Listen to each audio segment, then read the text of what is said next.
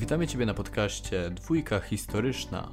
Możesz tutaj usłyszeć jakąś ciekawą historię, a także powtórzyć materiał pod maturę z historii. Przy okazji, jeśli nasz podcast Ci się spodoba, to nie zapomnij polecić nas swoim znajomym. Przypominamy również, iż posiadamy Patronite, na którym możecie nas wspierać. Posiadamy również podcast Dwójka Polityczna, na którym niebawem pojawi się powtórka do matury z WOS-u.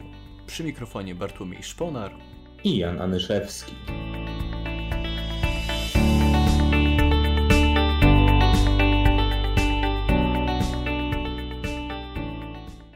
Witam wszystkich w kolejnym odcinku. Tutaj ponownie Janek Anyszewski. Eee, I nie przedłużając długo, dzisiaj przyjrzymy się zagadnieniu rozbicia dzielnicowego w Polsce.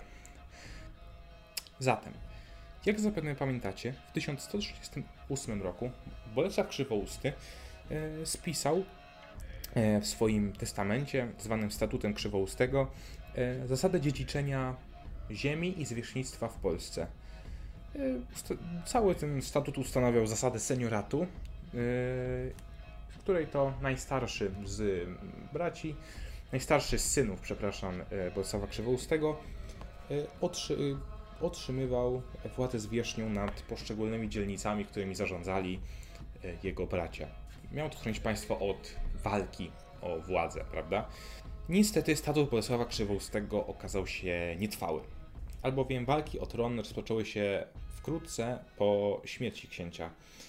E, Przeciwko seniorowi, Władysławowi II, wystąpili jego przyrodni bracia, dążący do uzyskania pełnej samodzielności politycznej. E, W 1141 roku młodsi książęta naruszyli prawa seniora, zwołując bez jego wiedzy wiec w Łęczycy. E, Owy senior, czyli właśnie Władysław II, jak już wcześniej wspomniałem, uznał ten fakt za przejaw nielojalności i zajął kilka grodów swoich braci. E, Konflikt ponownie rozgorzał w 1144 roku e, po śmierci księżnej wdowy Salomei. Ziemię po niej, a było to księstwo łęczyckie wraz z ziemią łowicką, zajęli juniorzy, choć prawnie przysługiwały one seniorowi. Władysław II wtedy, przy pomocy Rusinów, uderzył na braci.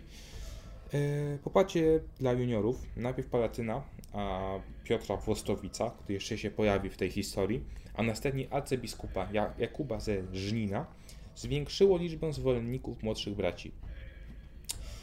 E, Zadali oni klęskę Władysławowi II nad Pilicą, zmuszając go do opuszczenia Polski w 1146 roku. Senior szukał wtedy pomocy u cesarza, ale wobec przygotowań do drugiej krucjaty jego sprawa zeszła na dalszy plan. E, Po wygnaniu Władysława rządę w kraju przejął jego młodszy brat, Bolesław Kędzierzawy, wspierany przez młodszych braci. W 1157 roku cesarz Fryderyk I Barbarossa wyprawił się do Polski, e, pokonał polskie wojska i zmusił księcia do złożenia mu hołdu lennego w miejscowości Krzyżków. Synowie Władysława II, ten ma na wygraniu i właśnie stąd wziął się jego przydomek, Władysław Wygraniec, e, powrócili na Śląsk. Natomiast po śmierci Bolesława Kędzierzawego władzę senioralną przejął Mieszko III, który jednak w 1177 roku został usunięty z Krakowa, a jego tron przejął najmłodszy z braci, Kazimierz Sprawiedliwy. Oznaczało to ostateczny upadek zasady senioratu. Władzę księcia zatwierdził zjazd w Łęczycy w 1180 roku. Nagła śmierć Kazimierza Sprawiedliwego w 1194 roku spowodowała, że Mieszko III spróbował odzyskać władzę, ale w krwawej bitwie pod Mozgawą poniósł klęskę i musiał zrezygnować ze swoich planów. Wrócił wprawdzie do Krakowa w 1197 roku, ale tylko jako opiekun małoletniego syna Kazimierza, Leszka Białego.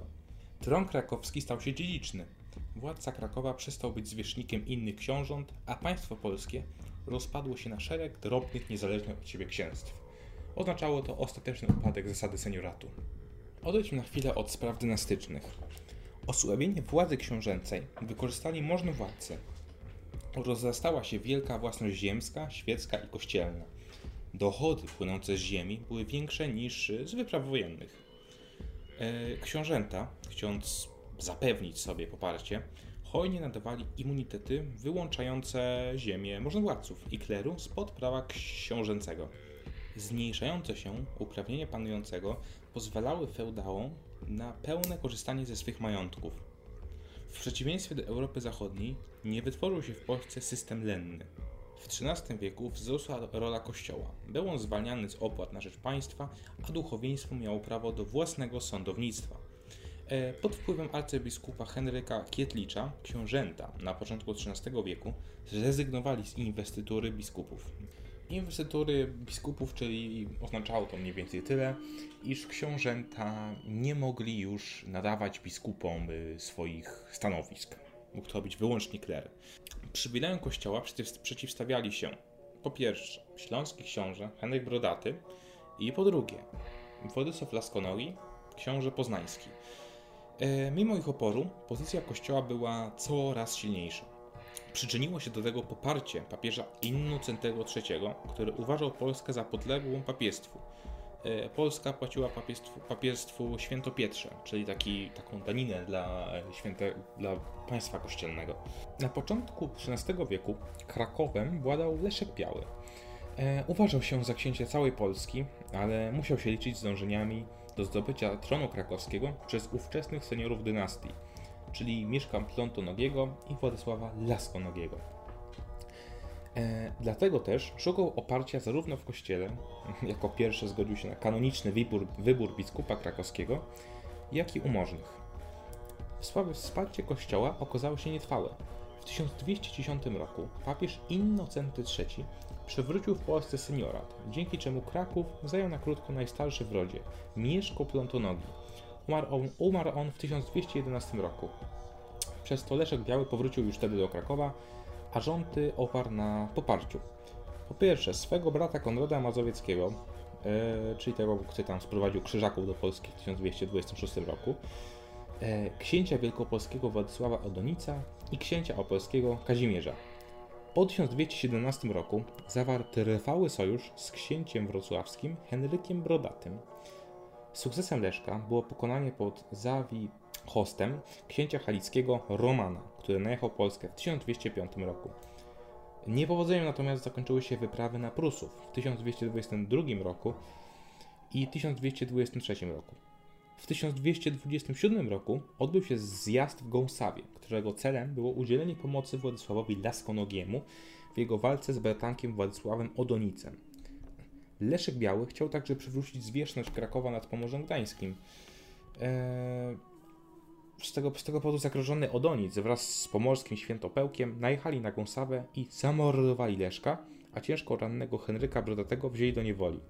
Jako, jako ciekawostkę mogę powiedzieć, że e, z, ze śmierci Leszka Białego, e, że w, w, ramach śmierci Leszka Białego powstał taki dość słynny obraz no, o tym tytu- o wymownym tytule Śmierć Leszka Białego, gdy półnagi ucieka na koniu przed zamachowcem, gdyż został on zamordowany w łaźni. Ale dobrze, wracając. Władze w Krakowie, mm, jako opiekun małoletniego Bolesława Wstydliwego, zamierzał przyjąć brat Leszka Białego, Konrad Mazowiecki. Wtedy panowie krakowscy oddali ją Władysławowi Laskonogiemu, który udzielił na wiecu w cieni w 1228 roku możnym i kościołowi gwarancji ich praw i przywilejów, Faktycznie jednak władzę w Krakowie sprawował w jego zastępstwie Henryk Brodaty, który został wypuszczony z niewoli. Siła i autorytet księcia wrocławskiego pozwoliły mu na podporządkowanie wszystkich księstw śląskich oraz południowej Wielkopolski, co razem z ziemią krakowsko-sandomierską dawało mu władzę nad większością ziem polskich. Yy, ten wybitny władca rządził silną ręką, nie ulegając presji kościoła i możnych. E, dbał także o rozwój gospodarczy kraju, a gdy umierał w 1238 roku, zostawiał synowi Henrykowi Pobożnemu silne i zasobne państwo. E, władca ten kontynuował politykę ojca, rozciągając swoje panowanie na całą Wielkopolskę. E, niestety, dal, niestety dalszy rozwój monarchii Henryka przerwał najazd mongolski w 1241 roku. Jak zapewne wielu z Was się domyśla, Henryk zginął w 1241 roku w bitwie pod Legnicą, gdzie przegrał z wojskami tatarskimi, które były swoją drogą zwiadem, aniżeli właściwą armią, przez co niestety e, nie udało się zachować jedności tego można nazwać dość silnego państwa Henryka Pobożnego. Śląsk rozpadł się na kilka niezależnych dzielnic, wkrótce podobny los niestety spotkał Mazowsze, Ziemię krakowsko-sandomierską rządził nieudolny Bolesław Wstydliwy, e, no a Tatarzy jak Tatarzy jeszcze kilkakrotnie najeżdżali na Polskę, siąc śmierć i zniszczenie. Rozbita na dzielnicę Polska już w XII wieku straciła zwierzchnictwo nad Pomorzem Zachodnim.